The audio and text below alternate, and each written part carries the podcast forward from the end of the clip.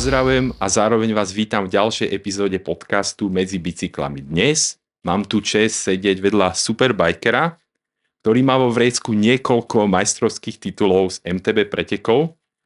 K tomu parádne umiestnenie z majstrovstie sveta a veľa, veľa ďalších úspechov na európskej a medzinárodnej cyklistickej scéne.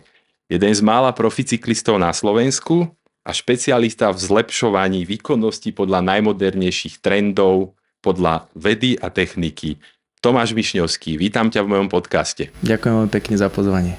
Uh, veľmi sa teším na tento rozhovor, uh, ktorý je zafarbený veľa vecami, ktoré sa momentálne dejú v tvojom živote a teda chcel by som to odštartovať jednou tou mojou hlavnou otázkou, že čo ty a bicykel, aký máte vzťah, čo pre teba bicykel znamená?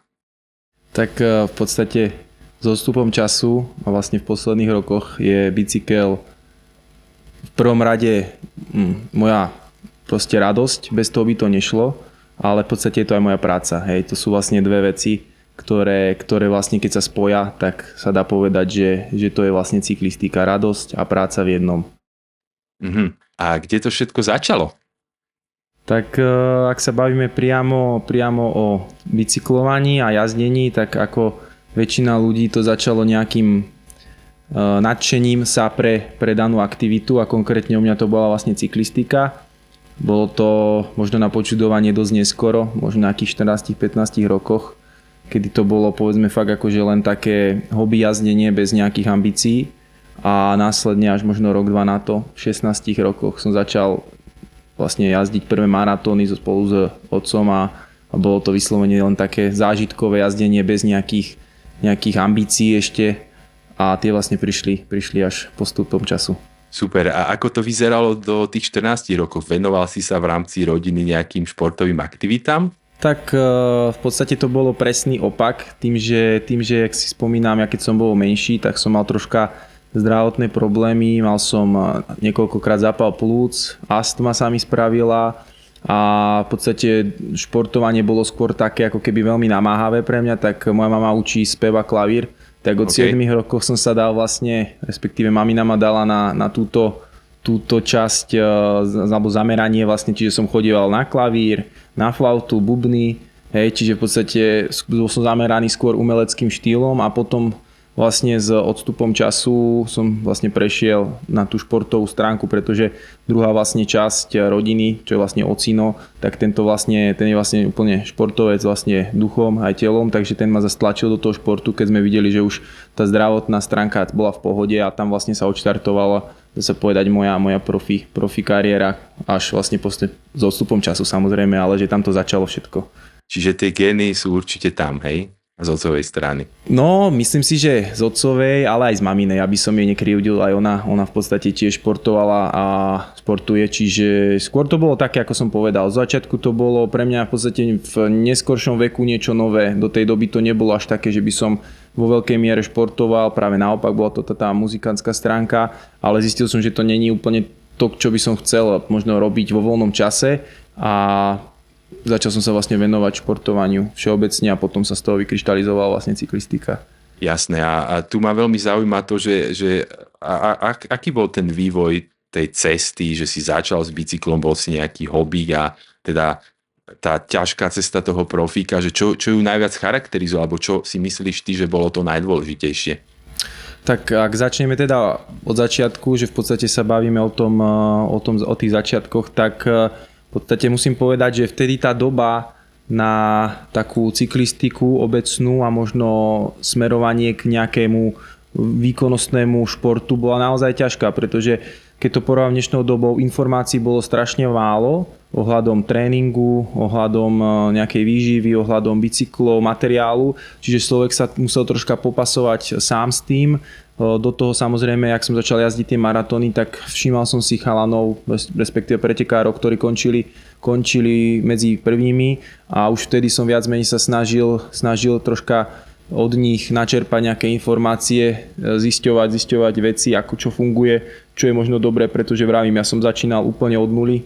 V podstate e, dávam to každému za príklad, keď sa bavíme o nejakom vrcholovom športe, že v podstate ja keď som začínal jazdiť, chodila som cross country vlastne, čo sa jazdí na okruhy, ICO olympijská disciplína, tak ja som bol vtedy v podstate muž, už som prešiel do mužov, mal som licenciu a za nami štartovali ženy. A ja som eh, od prvej ženy ma dobehla a ešte mi dala kolo. Čiže to boli moje začiatky v cyklistike, keď som začínal jazdiť cross country a tam by som možno definoval to, čo ma možno troška charakterizuje a to je práve to, že, že, som, eh, že som vlastne si šiel za tým a nemal som, eh, nemal som eh, by som povedal, zbytočne vysoké na seba nároky, ale išiel som po, po krok po kroku a bol som, bol som taký trpezlivý, by som to nazval. Hej. Nečakal, nechcel som hneď veľa, vedel som, že, že cyklistika je šport, ktorý, ktorý z roka na rok nestanete sa proste majstrom sveta alebo nebudete jazdiť na vysokej úrovni, chce to čas a obzvlášť u mňa, keďže ja som sa predtým nejak uh, výkonnostne nevenoval žiadnemu športu, tak som vedel, že to bude dlhá cesta. Hlavne vtedy musím povedať, že som vôbec nemal ambície byť profesionálny jazdec. Jasne. Teda.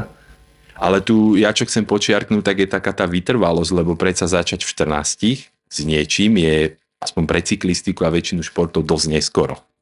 Takže tu, tu určite chcem povedať, že tá vytrvalosť musela byť veľmi silná a to chcenie sa niekam dostať, lebo uh, poznám to ja z vlastnej skúsenosti a skúsenosť, ktorú mám z tejto cyklistickej komunity a je to o tom, že ľudia väčšinou začínajú skoro alebo berie sa to ako nejaká vec, ktorá musí byť od útleho veku venovať sa nejaké aktivite. Takže klobúk dole, že od 14 si to potiahol až sem. Je to, myslím si, že na nejakú stránku je to určite dobré. Hlavne keď vnímam dnešnú dobu a vidím, ako sú, ako sú možno ťahaní mladí športovci, akým smerom, aké je tam možno napätie, či už zo strany povedzme týmu, možno rodičov, ako to dieťa vníma tú cyklistiku, v podstate ako by ju malo vnímať, hej, tak pre mňa vlastne v 14 rokoch začala cyklistika.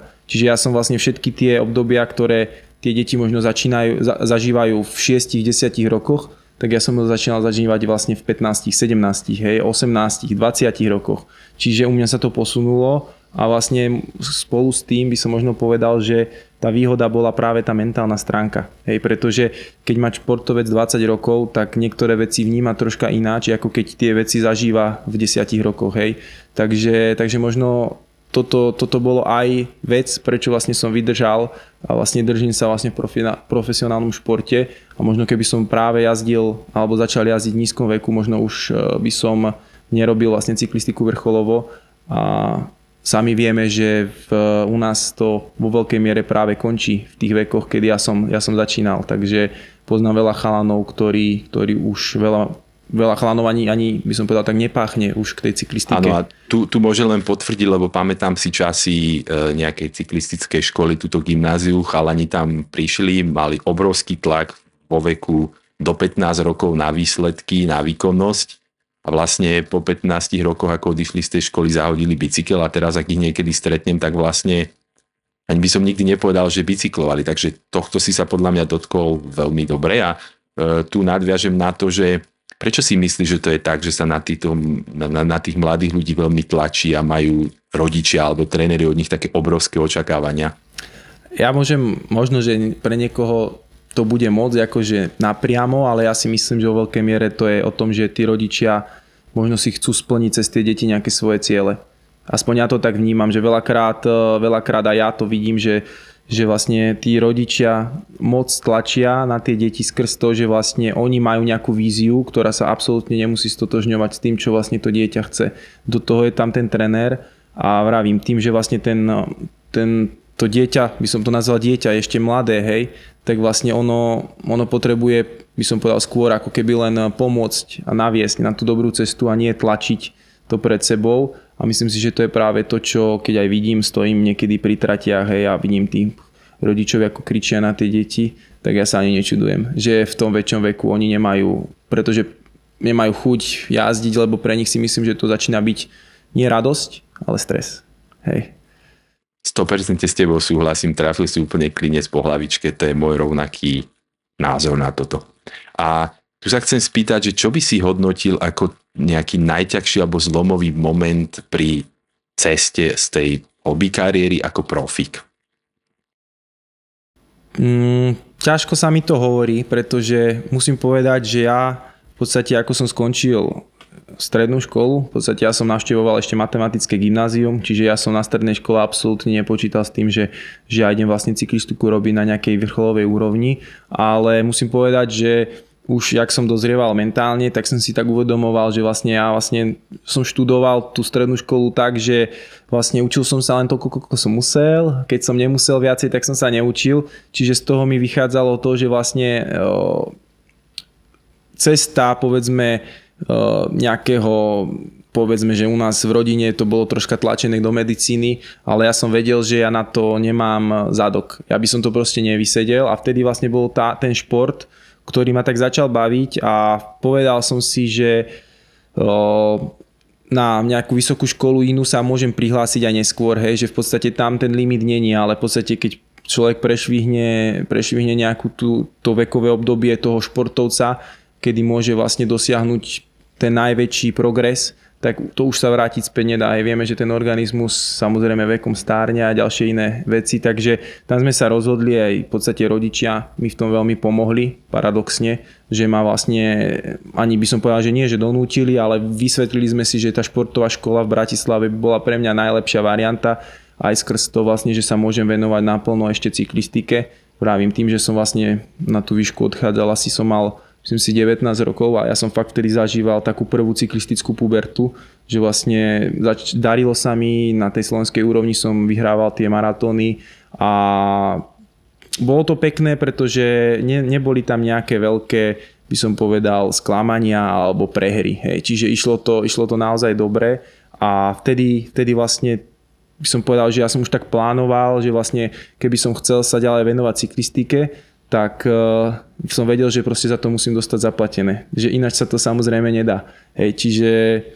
Tu, tu ma zaujíma jedna vec, že kto ti pomáhal okrem teda rodičov mať v 19 rokov taký zdravý názor na to všetko, že predsa vieš, mal si 19 rokov, nejak si to skúšal a tak ďalej a vieme zo skúsenosti, že teda taká tá výspelosť alebo dozretosť tých názorov nie je až taká normálna v 19 rokov. Ja som, eh, ja som v podstate už vtedy to aj rodičia tak vnímali, že asi cyklistika bola jediná vec, ktorú som dokázal robiť na 100%. A vlastne to bol vlastne možno ten dôvod, prečo tá cesta bola takáto, že ni, pri ničom inom som dlho nevydržal. Hej, všetko ma bavilo len chvíľku, ale práve tá cyklistika, ale nielen bicyklovanie, ale všetko okolo toho, hej, ako sme sa bavili, tréning, proste regenerácia. Zaujímal som sa o to tým, že vlastne som to robil naplno. Naozaj som v podstate odišiel od rodičov do Bratislavy a všetci vieme, že vlastne mimo domova má človek neobmedzené možnosti a môže naozaj okrem e, učenia sa, športovania robiť ďalších tisíc iných aktivít. Hej. Ale ja som sa naozaj sústredil v podstate na ten šport, Čiže vlastne nechodil som fakt po večeroch niekde preč, ale Proste naozaj som si stanovil ciele, vedel som čo chcem, ako to potrebujem dosiahnuť a pre mňa vravím, to nebolo nič zložité, iba to bolo o tom si správne nastaviť vlastne ciele a mal som, mal som v podstate svojím spôsobom troška aj šťastie na dobrých ľudí, ktorí mi samozrejme, samozrejme pomáhali počas, počas toho celého vlastne putovania od toho hobbyka k tej profi kariére a aj potom v podstate, keď som sa dostal do prvého profesionálneho týmu, tak som opäť troška samozrejme mal šťastie na tých ľudí, ktorí tam boli a, a v podstate to odštartovalo potom, potom tú profi kariéru. Jasné a tu si, tu si sa dotkol toho, že nemal si taký ten klasický život, ho nazvime nejakého študenta, že nejakom takom retrospektívnom pohľade, že užil si si ten čas ako študent, tým, že si bicykloval a venoval si sa maximálne tej cyklistike. Nemáš niekedy také pocity, že mohol som si ten život užívať, nazvime to tak, že ako si ho užívajú mladí ľudia? Vôbec. Pretože, ako som povedal, ja, ja som proste pre cyklistiku vtedy žil a pre mňa, pre mňa v podstate nebolo nejaká zábava v meste alebo niečo nebolo niečo, čo by ma, na čo by som sa tešil, čo by som chcel. Ja som vedel, že zajtra ma čaká tréning, vedel som, že to potrebujem odtrénovať a vedel som, že keď pôjdem do mesta a prídem o 3 v noci, tak uh, to padá, hej. Čiže tam akože nebolo nejaké také presvedčenie, že budem si klamať sám sebe, veď to ja sa vyspím a to bude, nie, ja som vedel, že to proste nebude fungovať a že jediná cesta, ktorá je, je tá, že to budem robiť zodpovedne a že keby som to robil ináč, by som klamal hlavne sám seba a v podstate tam, eh, ja by som asi to ani nemenil, hej. Že tam, tam neexistuje iná cesta, ako, ako sa vlastne venovať športu a není to len v cyklistike, ale je to aj v iných športoch, ako tá, že v podstate ten športovec sa sústredí proste sám na seba a to okolie musí, musí vedieť filtrovať. Súhlasím. Uh, tu ma zaujíma jedna vec, že čo by si definoval ako veci, ktoré si mal najradšej ako hobík čo sa týka cyklistiky a okolo a ktoré máš najradšej ako profik teraz? Aktivity, ktoré súvisia s cyklistikou, možno ľudia a tak ďalej. Keď sa na to pozriem bez, akože s odstupom času, s tým, že vlastne už teraz som tam, kde som, tak v podstate najväčšia výhoda podstate hobby cyklistu alebo cyklistu, ktorý jazdí, by som to už aj povedal, pre radosť je práve to, že není na ňo vyvíjaný tlak v podstate je to hobby jazdec je jazdec, ktorý jazdí, pretože má cez víkend na to čas, baví ho to, v podstate má, má nejaké ciele, ale není za to zaplatený, v podstate väčšinou si všetko hradí na vlastné náklady, čiže cyklistika je jeho hobby, vyplňanie času, relax.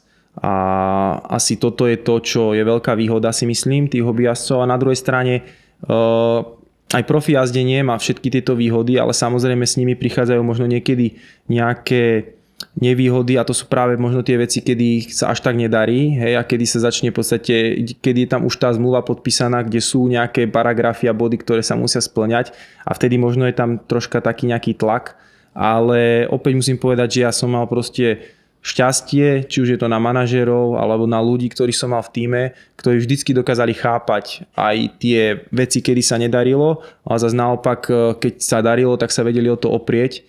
Takže tie rozdiely som ja nejako nevnímal, ja som, ako som ti možno aj spomínal predtým, tak som povedal, že vlastne ja už, ako keď som bol hobík, tak akože som sa tak mentálne cítil ako profík, pretože som obetoval tomu proste to, čo bolo treba a tak ako to v podstate robili profíci, iba že ja som vtedy za to nemal zaplatené. Hej. Čiže ja som mal som eh, v podstate podporu v týme, dostával som všetky materiálne zabezpečenia, čo bolo potrebné, samozrejme nič som si neplatil, ale výplatu som nemal a to som ja už považoval vtedy za taký trocha vyšší nadštandard vlastne, že už takého profi jazdenia iba že som vedel, že s odstupom času, samozrejme, že keď to budem chcieť robiť vo väčšom veku, musím, musím za to dostať aj niečo zaplatené, aby som si vedel pokryť svoje Jasné, ale myslím si, že to bol taký veľmi kvalitný a dobrý e, medzistupienok, aby si sa nemusel starať o to, že za čo si to kúpim a mal si všetko technické vybavenie k dispozícii a potom vlastne si vedel, že teda toto je ten správny cieľ a ideš si za ním.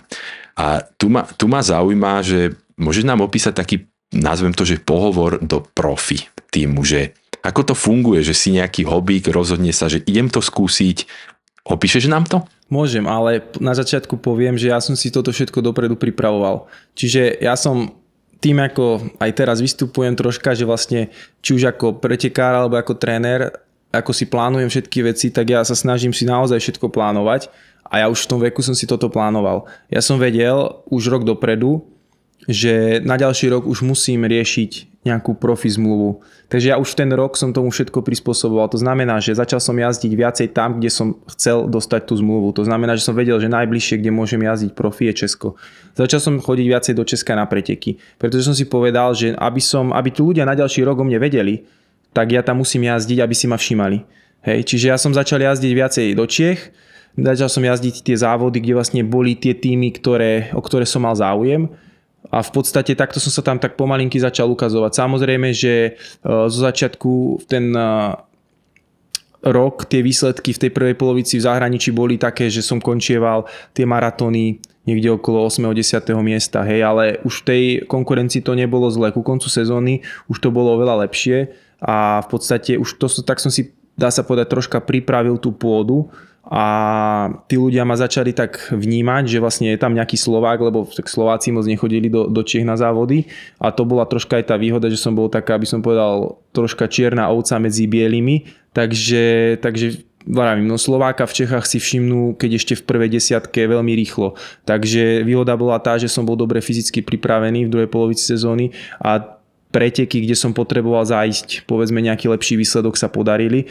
Chodil som v podstate, to bolo úplne nejako, keď to človek predstaví, tak bol trochu až nezmysel, že ja som išiel na majstrovstva Česka ktoré boli otvorené pre každého, kde vlastne Česi rozdávali titul v maratóne. Ja som tam išiel a neviem, či som neskončil 8, hej, alebo 9, ale v podstate na majstrovstvách Českej republiky vtedy, keď som mal možno 20 rokov, alebo 21, tak to bol proste, alebo tak 21, 22, to bol proste pekný výsledok, bez nejakého ako veľkého supportu, chodil som mňou otec, takže ja už som si tak dopredu pripravil tú pôdu a následne som si rozoslal maily. To znamená, že ja už som vedel presne tie týmy, ktoré chcem, Jeden som mal vlastne v merku, ktorý som chcel najviac, to bola práve Česká sporiteľňa a tam som vlastne napísal troška taký, taký, taký širší mail, samozrejme, že som si to dopredu pripravil, že čo chcem napísať, ako to mám napísať, možno nejaké veci, vedel som, eh, vedel som o čo majú záujem oni, čo jazdia, takže zase som si pripravil, aby to bolo také, že ich to zaujme. A v podstate potom uh, oni si ma zavolali do Čiech na nejaké preteky, Opäť som mal šťastie, že šťastie, troška šťastie, ale samozrejme aj e, výkonnosť dobrú, že som na tom maratóne, kde som sa mal troška ukázať, tak som došiel buď druhý alebo tretí. V podstate bol to pretek dva týždňa, ja si to pamätám doteraz, pred Olympiádou v mal Jaroslav Kulhavý pred Olympiádou v, v, v kde to bolo? V Tokiu. No, takže tam on bol prvý, druhý bol vlastne môj tímový kolega Pavel Boudný a ja som skončil tretí a tam sme sa vlastne bavili so šéfom a on teda povedal, že na prvý rok by mal záujem, že majú vlastne voľné miesto na ďalší rok a tak to začalo. Takže takto začala tvoja profi kariéra. Super. A tu ma zaujíma, že ako vyzerá deň profíka. Taký klasický deň, čo robíš, kedy robíš? To je dobrá otázka, ale je to zase je to vec, pohľadu, že vlastne akej fáze sa nachádzam samozrejme. Keby som ti povedal, že recovery deň, tak není to nič... nič eh, Skúsme sa pozrieť na taký pohľad, samozrejme. že máš nejaký objem áno, áno. a potom si pred najdôležitejšími pretekmi, áno, ktoré áno. máš v sezóne. No tak uh, povedzme, že taký proste ten deň, kedy ma čaká povedzme nejaký ťažší tréning, tak opäť je to o plánovaní, hej. To znamená, že dopredu všetko vieme, vieme vlastne, čo budem trénovať. Ráno klasický človek vstane a pozrie ešte počasie, skontroluje samozrejme, lebo však jazdíme, jazdíme v exteriéri, raňajky opäť podľa zaťaženia, čo ma čaká. A následne vyrážam na bicykel, už samozrejme naplánovaný tréning, viem presne, kde to pôjdem, ako to pôjdem, tie, záleží teda, aký je to tréning, väčšinou teda tie 3-4 hodinky, báme sa, že horský bicykel, tam si to odtrénujem, všetky tie intenzity, intervaly, čo potrebujem, vrátim sa domov, recovery drink, sprcha, chystám jedlo, napapám sa a oddychujem. A tu keď spomínaš, že oddychuješ, tak e, čo je to za oddych? Je to, poviem príklad, taký klasický chill Netflix, alebo robíš do toho nejaký stretching, alebo nejaké kompenzačné cvičenia? Je to, záleží opäť, aký tréning ma čakal. Či už je, či, či nasleduje aktívna alebo pasívna regenerácia. Tá pasívna regenerácia, tak tá je vždycky, hej. To je v podstate to, že, že je tam už nejaké tie kompresné nohavice, hej, čo používame, alebo možno nejaká, nejaká masáž, ale ten stretching ako aktívna regenerácia je veľmi dôležitá. Po prípade, po prípade niekedy, keď mám ešte potrebu večer sa troška vyvetrať, tak sa idem ešte prejsť troška, ale, ale není to, ako by som to povedal, je to také dosť, eh, neviem ani ako by som to nazval, pocitové tak, je to skôr také pocitové, že čo, že čo potrebujem a tak to spravím. Hej? Že niekedy sú dni, že, že viem, že tá aktívna regenerácia by pre mňa bola strašne ťažká, tak ešte počkám a skôr, skôr je to tým psychickým stavom, že to bolo proste náročné po nejakých tréningoch, závodoch a využijem skôr tú pasívnu regeneráciu a zase naopak niekedy sú dni, kedy proste tá aktívna regenerácia má veľký zmysel. To sú vlastne tie voľnejšie dni a takéto, takéto, takéto obdobia. Dobre, a tu sa, tu sa spýtam, že či učia profi cyklistu, uh, aby načúval svoje telo, alebo tiež to je individuálne a závisí to na jedincovi, že niekto je úplne že zameraný na data a zameráva sa na to, čo mu ukáže prístroj, alebo je to taká, taký ten pocitový stav. Od, od, akože vec učia je dosť taká, aby som povedal, mm, všeobecná. Čo to znamená? Pretože napríklad v týchto veciach som sa niečo učil, ale väčšinu vecí som si zisťoval sám.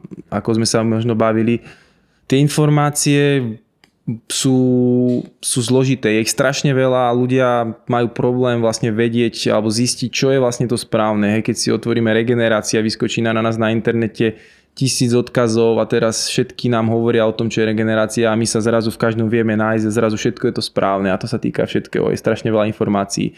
Ale presne ako si spomínal, kedysi, keď som jazdil, neboli tie data. Bolo to viacej skôr o tom, že človek musel vnímať seba. Teraz už je to naopak. Teraz na nás vplýva veľa dát, veľa informácií, veľa čísel a práve je to to, že ľudia zabúdajú počúvať svoj organizmus. Hej? A to je, vlastne, to je vlastne ten problém a ja som sa snažil už teraz v tejto poslednej dobe aj sebe, ale hlavne samozrejme ľuďom, ktorí trénujem, prepojiť vlastne tie dáta s tým, ako vnímať svoj organizmus a ako to navzájom spolupracuje a funguje a to je podľa mňa najdôležitejšie. Lebo tie čísla nám tiež veľa vedia povedať, ale veľa vieme odčítať z toho, ako ten náš organizmus funguje, ako ho my vnímame, lebo v niektorých veciach sa to nemusí vôbec totožňovať. Hej. Hej. Súhlasím s tebou a teraz sa dostajeme k tej druhej časti. Máš najdôležitejší pretek sezóny, máš deň predtým. Aký je tvoj schedule? Čo robíš?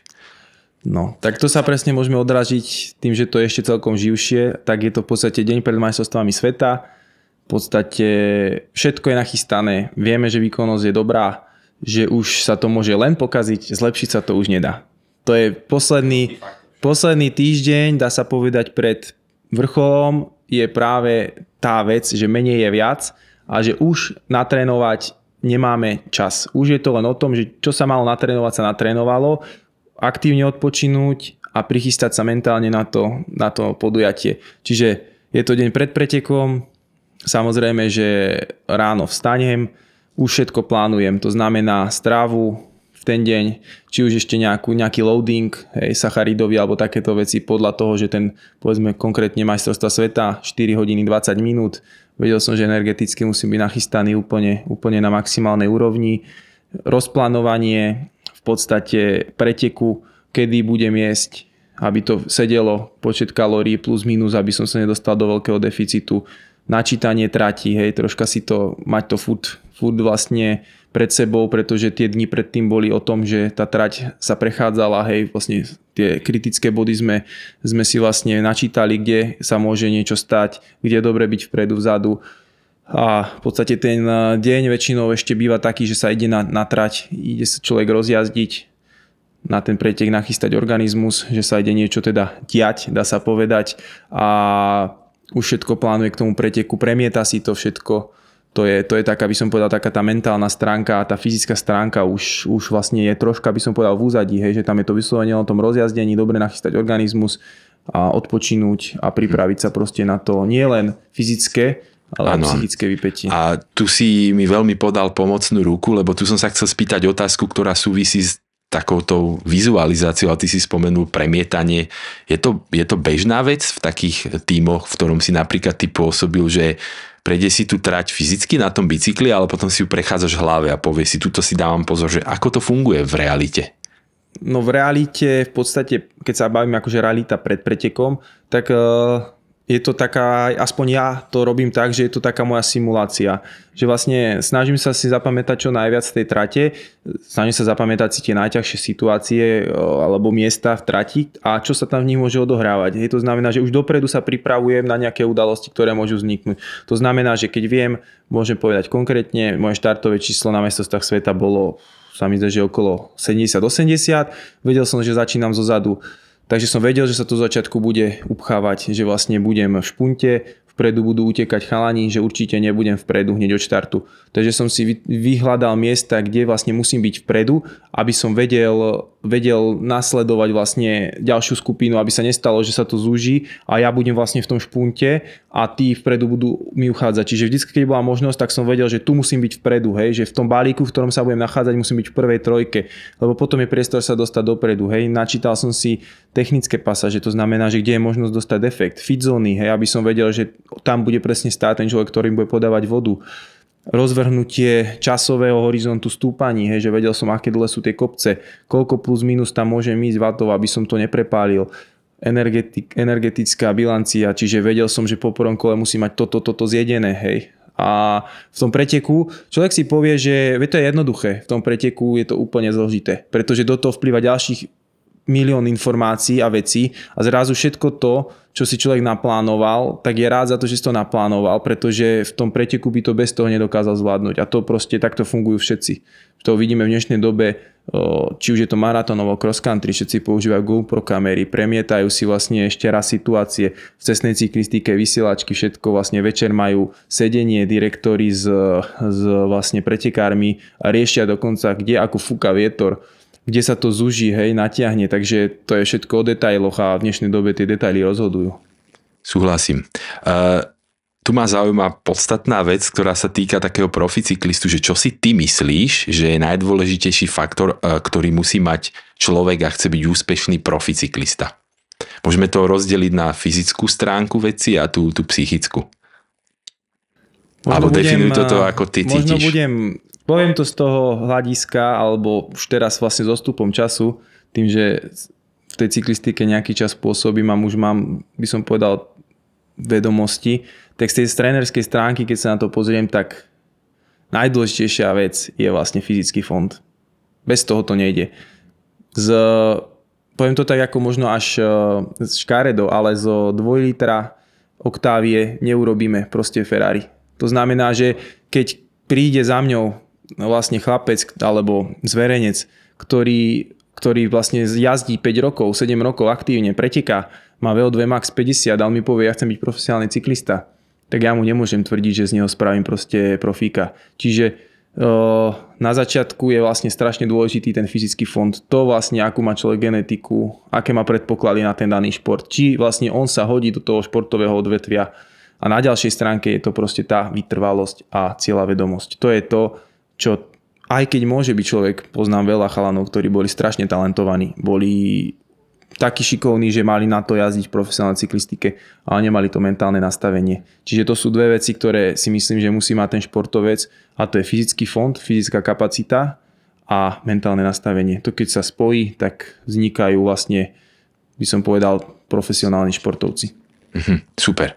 A, a tu sa dotknem toho prostredia profi cyklistu v týme Česká sporiteľňa ako že čo bol pre teba taký najsilnejší nejaký zážitok alebo nazvem to tak, že čo si si odtiaľ odniesol, čo si si definoval ako najlepšiu vec, ktorú si tam zažil, keď si odchádzal do nového týmu?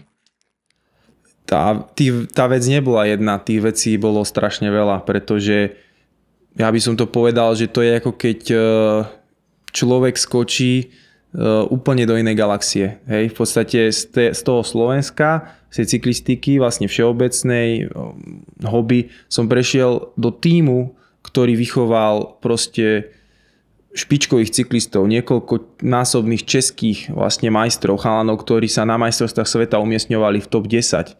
Hej, to spolu s nimi jazdili vlastne Jaroslav Kulhavý, nemusíme vôbec hovoriť, kto to je. Nebol akože na začiatku členom týmu, ale úzko s nami vlastne fungoval.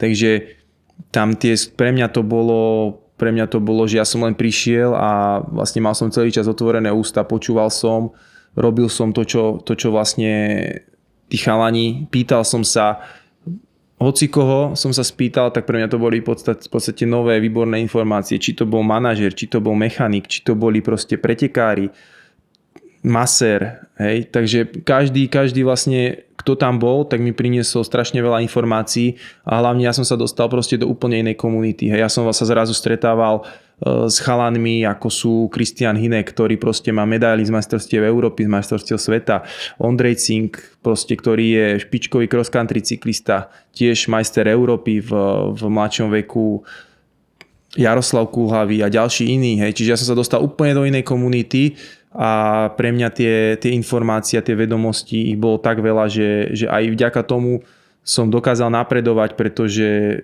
ako som spomínal, proste tých informácií bolo strašne veľa a, a to, ma, to ma hlavne motivovalo. Mm-hmm. Motivovalo ešte, ešte viac ako predtým. Čiže platilo tu pravidlo, že prišiel si do spoločnosti ľudí, kde tá látka bola nastavená vysoko a zobral si si všetku, akúkoľvek možnosť, príležitosť, ktorá prišla, aby si si tú svoju látku posunul. Snažil a... som sa o to, presne tak. Super.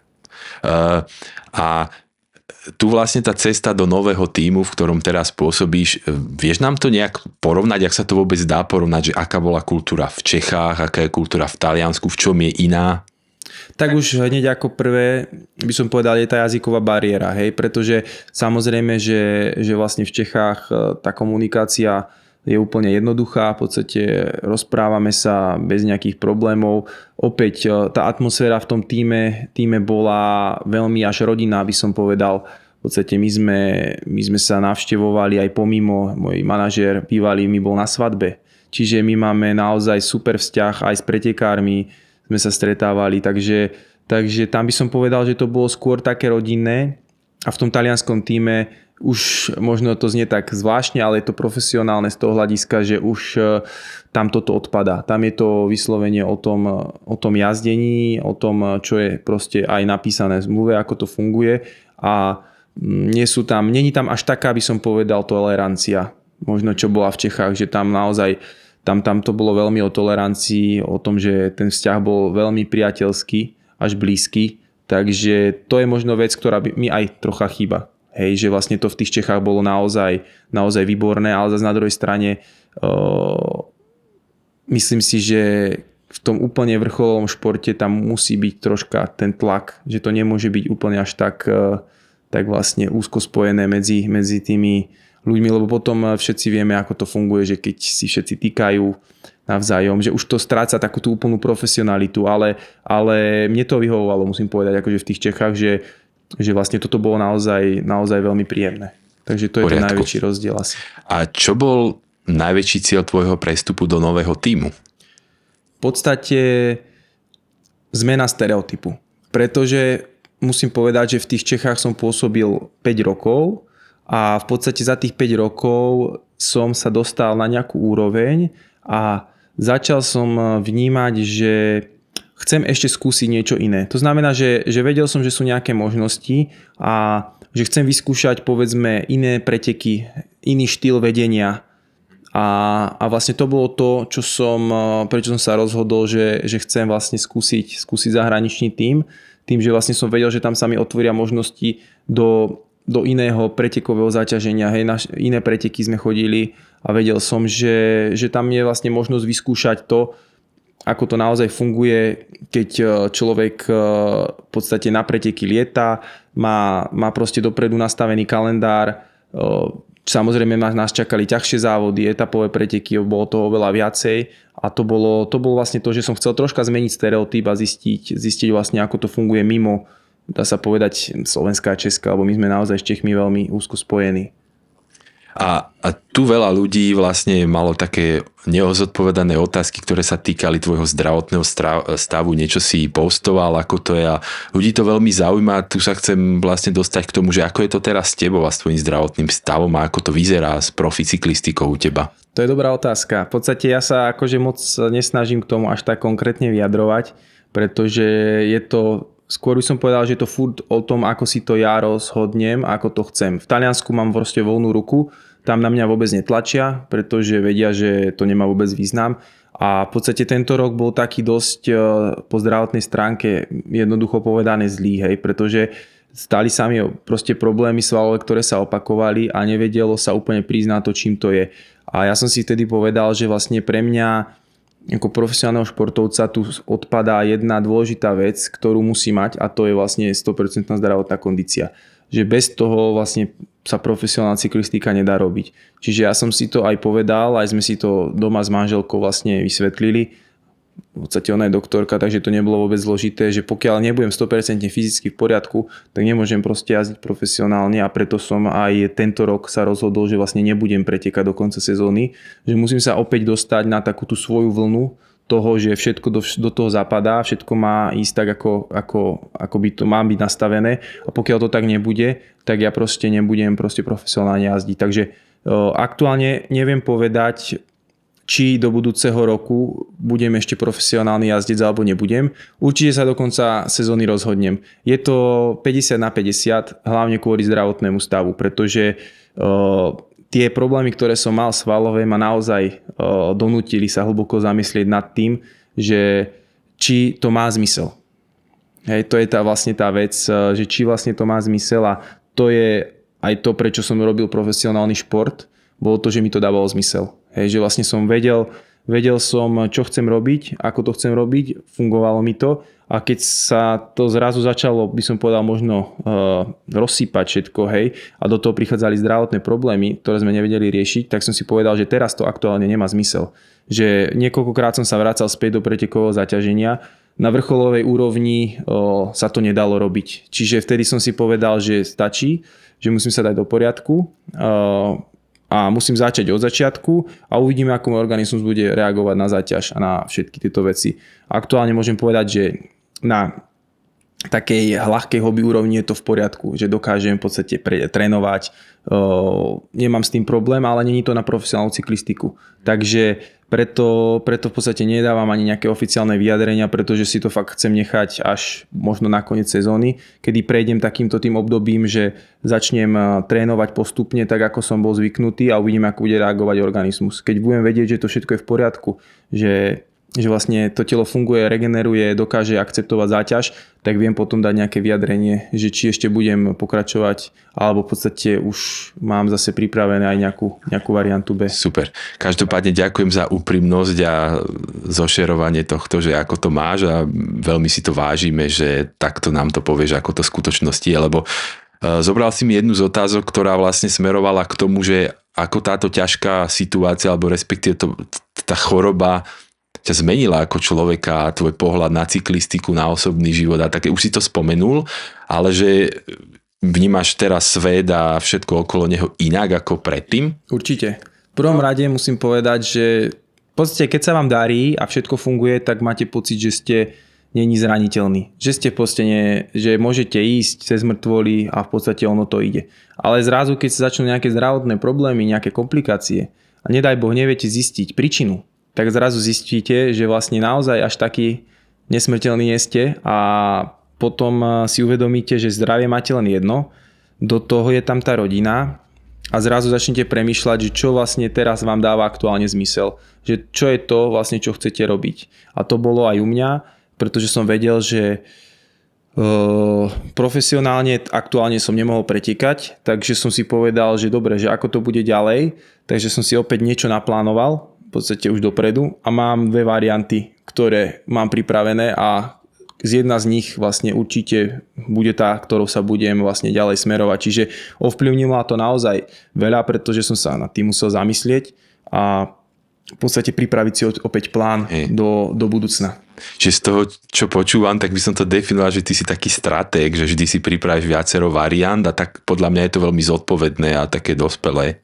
Je to, musí povedať, že Profesionálny šport obecne je troška taký strašiak v tom, že človek sa strašne upriami na ten vrcholový šport a prestane vnímať okolie. To, že ten šport sa dá robiť do určitého veku a keď toto obdobie skončí, tak človek prichádza zrazu do, do života ako by som povedal holý človek, ktorý zrazu zistí, že nevie, nevie sa začleniť, začleniť do normálneho života, lebo bol naučený len na ten svoj systém, to čo fungovalo, za čo zostal vlastne zaplatené ten profesionálny šport a zistí, že vlastne nevie vykonávať nič iné. Vo veľkej miere v tom majú, majú s tým cyklisti problémy, hej, a aj športovci obečne. A ja som sa tomuto chcel vyhnúť a to bolo to, prečo ja som už v tom mladšom veku sa začal troška viacej zaujímať aj o iné veci a otvárať si tak troška, by som povedal, cestu k tomu, keď raz skončím ako profesionálny športovec, pretože ja som nevedel alebo neviem, kedy to bude, či to bude o rok, či to bude o 5 rokov, či to bude o 10, ale musím mať pripravenú variantu B, pretože do nekonečna sa to robiť nedá. Hej, takže, takže to bolo vlastne, to plánovanie určite je podľa mňa dôležité, ale to není, podľa mňa každý plánuje, hej, si myslím, aspoň v tom, v, tej, v tom športe by mal každý plánovať, či už je to vlastne to budúcnosť, alebo už ako sme sa bavili o tom pretekovom zaťažení, o tréningu, musí mať pripravené aj niečo iné, ako len to, čo by malo vychádzať. Hej. Súhlasím. A pred malou chvíľou si sa trošku dotkol tej situácie, že ako je to v momentálnom týme a že teda si spomenul aj to, že ti dávajú nejakú slobodu. A chcem sa spýtať, že je to vôbec možné byť proficyklista, ktorý sa živí cyklistikou a tým mu dá slobodu, že ne, nechce od neho nejaké očakávané výsledky a ciele, lebo predsa poznáme to z takého toho okolia uh, iných športov, že na človeka je obrovský tlak a pokiaľ vlastne nedoručí tomu týmu to, čo si nejak spolu zadefinujú, tak vlastne stáva sa nikto pre ten tým a tým ho posiela ďalej a vlastne človek si ide nejakou svojou cestou? Tak e, ja, ja, ja v tomto som troška taký, ako by som povedal, e, iný, pretože ja nie som závislý od toho týmu to je to možno aj, e, čo vlastne v dnešnej dobe už troška dlhšie robím, to, že sa venujem okrem profesionálnemu športu a iným veciam, tak ja v podstate nie som finančne závislý od toho týmu. To znamená, že ja to furt, furt to mám tak, že viem e, bez problémov fungovať po finančnej stránke a tak sme si to aj s tým týmom nastavili, že vlastne mám tam podporu a je to nastavené na nejakom budžete s tým, že mám tam presne túto voľnosť, dostal, zostal mi materiál, zostalo mi všetko, pretekový program mi zrušili, povedali, že to nemá zmysel, že samozrejme, že musí sa dať dokopy, dali sme si deadline, dokedy to proste vyriešime a odvtedy vlastne, keď vlastne do toho deadlineu si proste povieme, že čo ďalej. A to je vlastne ten, ten vlastne čas, kedy by som potom aj povedal vlastne, že čo, čo ma ďalej čaká a čo vlastne plánujem a to je ten rozdiel, že vlastne, ako som spomínal, ja nepocitujem tlak, pretože ja nie som po finančnej stránke závislý od toho. Čiže ja mám veľa ďalších vecí, ktoré popri cyklistike vlastne týkajú sa vlastne cyklistiky a vrcholového športu a športovcov a ďalšie veci robím, kde sa angažujem a to je vlastne druhá vec, ktorá mi možno tak eh, by som povedal, pomáha a ma aj veľmi motivuje do budúcna a možno tak troška by som povedal, že začína ma motivovať troška viac ako tá profesionálna cyklistika. Takže uvidíme, že, že či sa to spojí jedno s druhým, alebo to bude tá druhá časť, alebo to bude tá ešte tá profesionálna, profesionálna šnúra. Jasné, a túto nemoc príjemnú tému by som ukončil asi poslednou otázkou, ktorá sa týka, že pri týchto všetkých skúsenostiach, ktoré sa ti stali, že čo by si možno poradil našim bajkerom a posluchačom, že na čo si majú dávať najviac pozor, čo sa týka cyklistiky a zdravia? Na ten balans asi. To znamená, že to, aby to bolo proste vyvážené, aby si nepripúšťali možno zbytočný tlak na seba. Ak sa bavíme samozrejme o pretekaní a jazdení tu na obecne na maratónoch, ak sa bavíme o cyklistike ako nástroji pre zdravý životný štýl, tak aby to malo všetko svoj význam a aby to malo tú správnu mieru. Hej, a to si myslím, že je najdôležitejšie a zbytočne zbytočne proste nevyvíjať to, čo som povedal na začiatku, na seba tlak, pretože, pretože je to v prvom rade o tom, že to človeka musí baviť a bez toho to nejde si myslím, takže, takže asi takto by som to povedal. Nemôžem viac súhlasiť a tu sa chcem spýtať, ktorý je tvoj najobľúbenejší závod? Abo bol? No to je ťažká otázka. Tak väčšinou sú to závody, kde sa človeku darí, že? Takže, takže Určite akože samozrejme majstrovstva sveta, ale presne preto, že sa mi tam podaril proste pekný výsledok. Na slovenskej úrovni tých pretekov je viacej, ktoré, ktoré sú pekné, či už charakteristikou, profilu, traťou a v zahraničí. Väčšinou etapové preteky, to je vlastne to, čo ja mám rád, keď vlastne môžem niekde prísť a absolvovať závod, ktorý trvá viacej dní. Takže či už je to, ako môžeme povedať, KBP, Andaluzia Bike Race, Španielsko, v Nemecku sme absolvovali preteky. Ja ich mám viacej a z každého mám nejaké spomienky, ale asi aj v tom Španielsku tam sa mi podarilo vyhľadať vlastne hc etapu, kde som išiel sám skoro celý pretek, tak to bol taká, tak, taký silný zážitok, e, ktorý si budem dlho pamätať. A prečo to bol taký silný zážitok, ktorý si budeš pamätať? Je to tým výsledkom, alebo prostredím, alebo čím to je? je to viacerými vecmi. Je to tým, že sa mi tam vôbec nedarilo. Každú etapu som mal defekt alebo nejaký technický problém.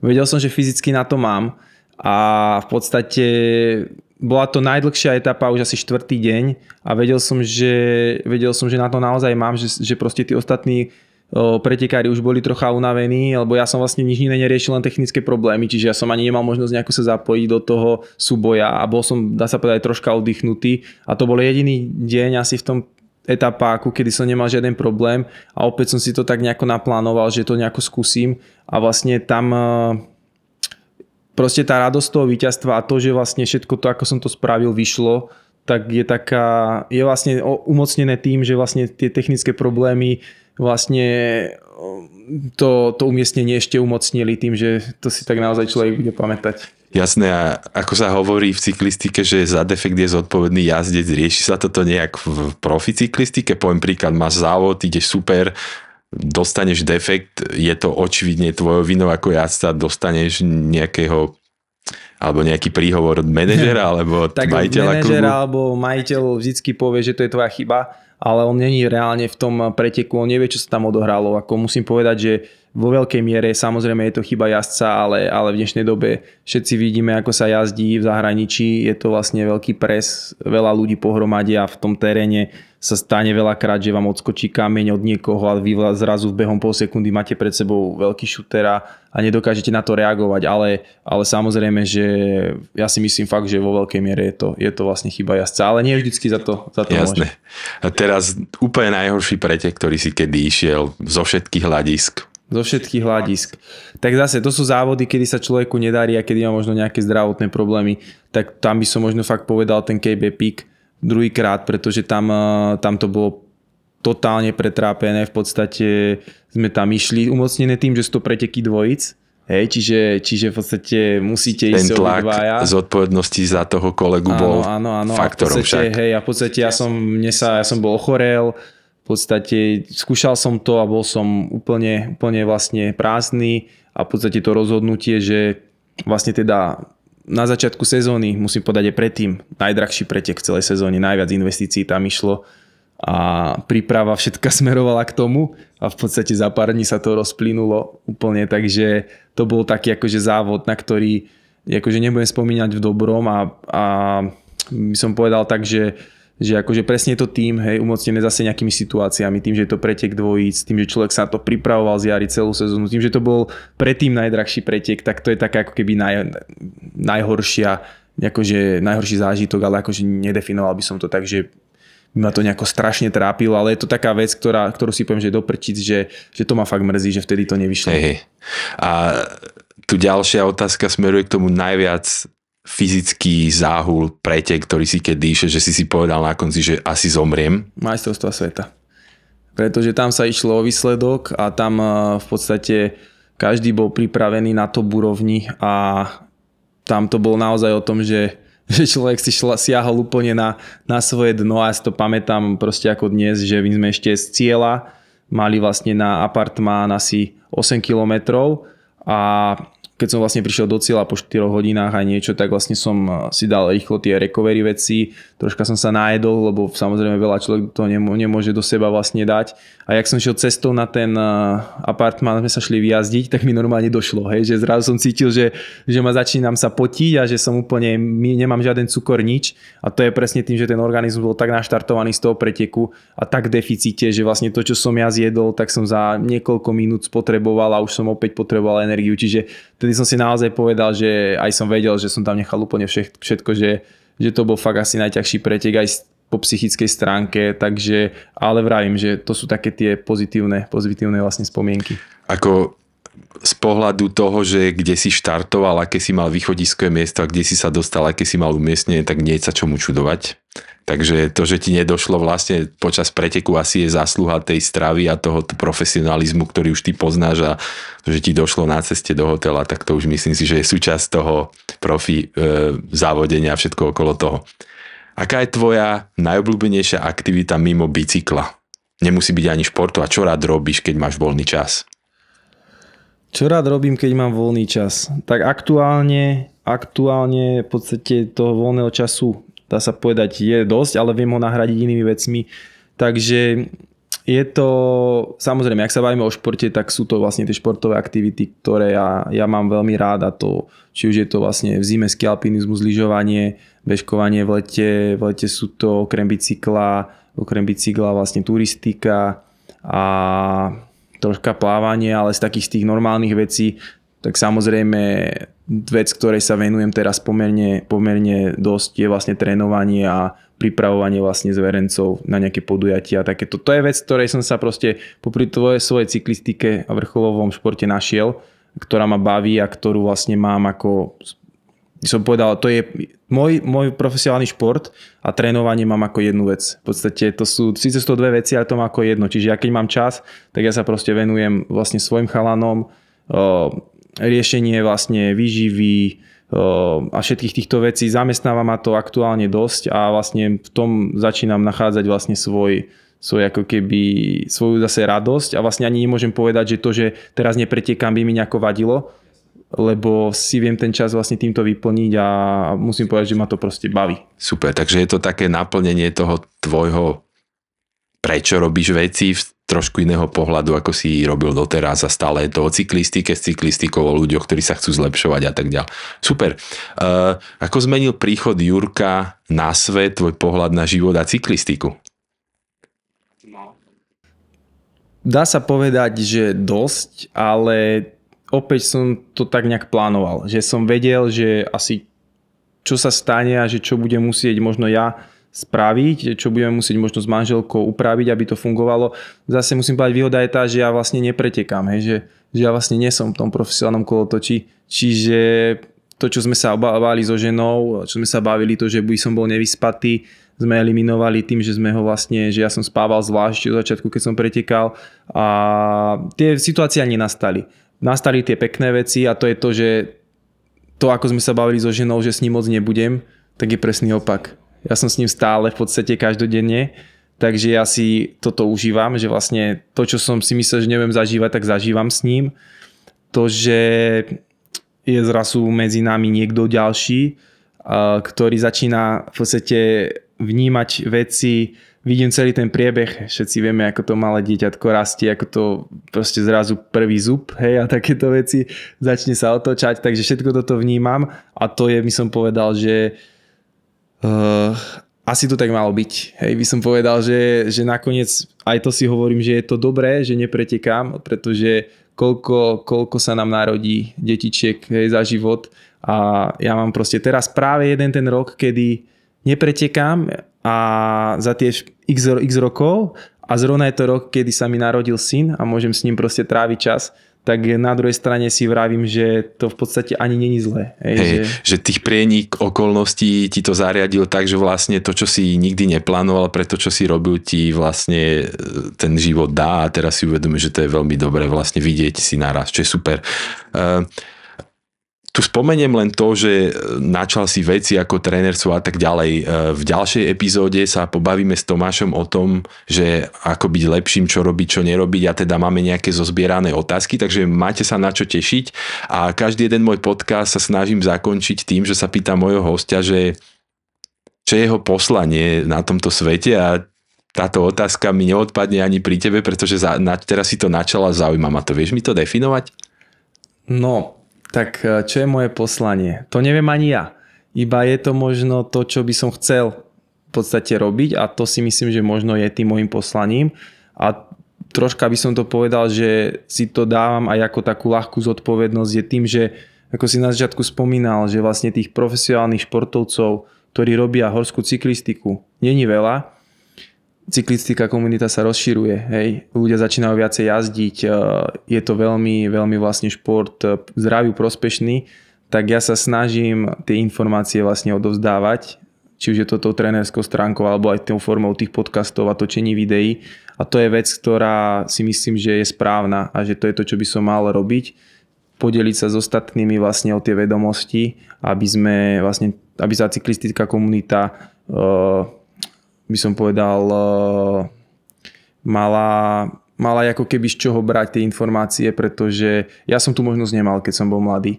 A chýbal mi to a teraz to vidím, že, že ja tým môžem vlastne pomôcť niekomu druhému, tak to mi príde ako takéto, že čo by som eh, chcel asi zanechať po sebe tu.